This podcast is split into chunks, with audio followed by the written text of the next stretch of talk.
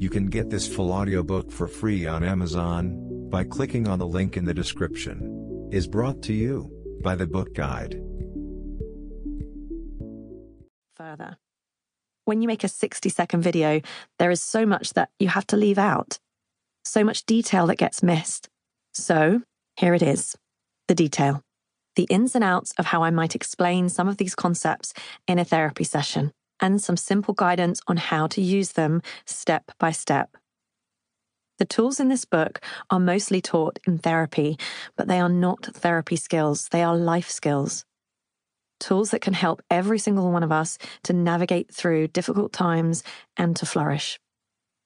In this book, I will break down the things I have learned as a psychologist and gather together all of the most valuable knowledge, wisdom, and practical techniques I have come across that have changed my life and those of the people I've worked with.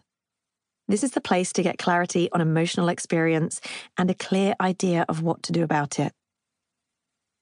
When we understand a little about how our minds work and we have some guideposts on how to deal with our emotions in a healthy way, we not only build resilience, but we can thrive and over time find a sense of growth. Before leaving their first therapy session, many people want some sort of tool they can take home and start using to ease their distress. For this reason, this book is not about delving into your childhood and working out how or why you came to struggle. There are other great books for that. But in therapy, before we can expect anyone to work on healing any past traumas, we must ensure that they have the tools in place to build resilience and the ability to tolerate distressing emotions safely. There is such power in understanding the many ways you can influence how you feel and nurture good mental health. This book is all about doing just that. This book is not therapy in the same way that a book about how to maximize your physical health is not medicine. It is a toolbox filled to the brim with different tools for different jobs. You cannot master how to use them all at the same time, so you don't need to try. Pick the section that fits with the challenges you face right now and spend time applying those ideas. Every skill takes time to become effective, so give it a chance and plenty of repetition before you discard any of the tools. You cannot build a house with just one tool. Each task requires something slightly different. And however skilled you get at using these tools, some challenges are just much harder than others. To me, working on maximizing our mental health is no different to working on our physical health. If you put health on a number scale, with zero as neutral, not unwell but not thriving, a number below zero would indicate a health problem, and any number above zero would indicate good health. In the last few decades, it has become acceptable and even fashionable to work on maximizing your physical health through nutrition and exercise.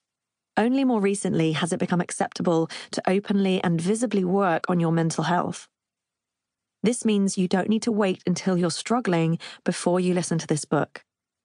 Because it is okay to build upon your mental health and resilience, even if you are not unwell or struggling right now. When you feed your body with good nutrition and build up stamina and strength with regular exercise, you know that your body is more able to fight infection and heal when faced with injury. It's just the same with mental health. The more work we do on building self awareness and resilience when all is well, the better able we are to face life's challenges when they come our way. If you pick a skill from this book and find it useful in hard times, don't stop practicing that skill when everything starts to improve. Even when you're feeling good and don't think you need it, these skills are nutrition for your mind. It's like paying a mortgage rather than rent. You are investing in your future health. The things included in this book have a research evidence base from a wide variety of sources, which for ease you can find on the reference list on the PDF download that accompanies this audiobook. But I do not rest on that alone.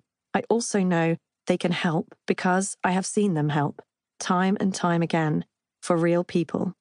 There is hope. With some guidance and self awareness, struggle can build strength. When you start to share things on social media or you write a self help book, lots of people get the impression that you have it all sorted. I've seen a lot of authors in the self help industry perpetuate this idea. They feel they have to look as if the things life throws at them leave no dents or scars. They suggest that their book contains the answers, all the answers you will ever need in life.